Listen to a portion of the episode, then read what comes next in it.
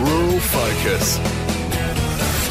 It is Troy with Rural Focus. Well, things are starting to get a little bit busy, really, aren't they? Uh, especially on the roads. I've noticed it uh, on the drive in to work with uh, the amount of road trains that are starting to carry things left, right, and centre. And it's also going to get busy on the railway line as well. And a lady who's always been pushing for safer traffic control measures at level crossings is Lara Jensen. Lara, good morning to you and welcome back on Rural Focus. Good morning, Troy. How are you going? Oh, I'm not bad. Now, with these passive level crossing controls, I know that you've uh, put a letter into Main Roads. Have you heard back from Main Roads? Um, yes, I, I, did send them a letter. I've received um, a response back from the Main Roads Managing Director, yep. and, and uh, the information is limited, but it basically just said that they um, Main Roads have recently commenced a review mm. of use of giveaway controls at main level crossings across the state, um, and where the sightline requirements of the giveaway sign are not met, then apparently they're going to consider uh, making a ch- uh, making a change in control from give way to stop. Why has it taken them so long? Um, oh, look, I think like all bureaucracies, you know, that the wheels turn very slowly, and unfortunately, with government departments, it, it generally takes, um, you know, um, accidents in order for action to occur. Mm. Um, and I guess just to give you um, a, a, bit of background on our sort of lack yep. of faith in terms of main roads reviews at Troy, we have had dealings with numerous of uh, numerous reviews, obviously over time um, related to this campaign. You know, for your listeners, I, I suppose who aren't aware, the Yarramony level crossing that claimed the lives of my brother and his friends in 2000, um, it also claimed the life of another man just three years prior. And so, um, as part of our coronial inquest, we had an independent consultant um, who gave evidence to that inquest um, into their death and concluded that the signage at the crossing it wasn't sufficiently conspicuous to warn of the presence of a rail crossing. So, despite one death already three years prior, that crossing was still not upgraded to a stop sign, and so it took four fatalities um, and 17 years before Main Roads commissioned lights at that particular crossing. And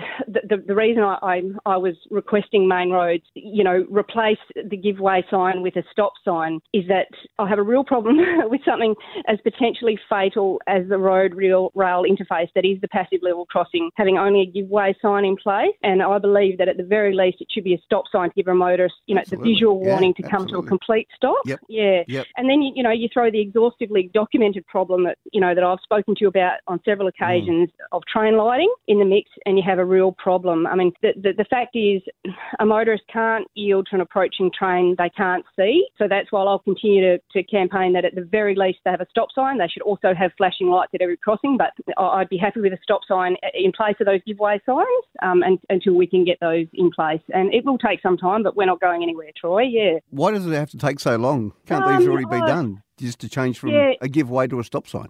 Yeah, well, that's that. This is my argument, Troy. Is that there is no there's no price differential between a giveaway and a stop sign. So why wouldn't Main Roads want to give the motorist every available opportunity to come to a physical stop instead of just a give way because we know that train lighting or train visibility is a it's a well documented issue and it's a real problem out there. I mean, since I've been staying with my parents in Goomalling, I've had a good drive around here. A lot of these crossings on approach, they're very mm. overgrown. And, and this is another issue that the angle of these crossings is, is often quite obscure and, and you're looking at different lighting conditions um, and, and, also inclement weather like, you know, fog and heavy rain. Um, there's all these sorts of scenarios the motorists can face and there is really really no excuse that we've still got give play, giveaway um, signage in place at these crossings in 2022. I mean, it, it's a railroad interface, mm. you know, potentially catastrophic consequences when there's there's an interaction. And I'm very concerned with, you know, the impending harvest. I, I guess, Troy, it's another bumper year, as we all know, and with that comes the, the increase in, in rail and, and road, you know, road movements. Yeah, it's a busy agricultural time, as we know, and, and we just,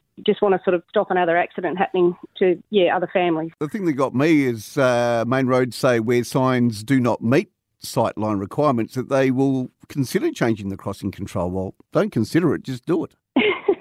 That is my argument. Yep, just scrap them completely. What are they there is no place.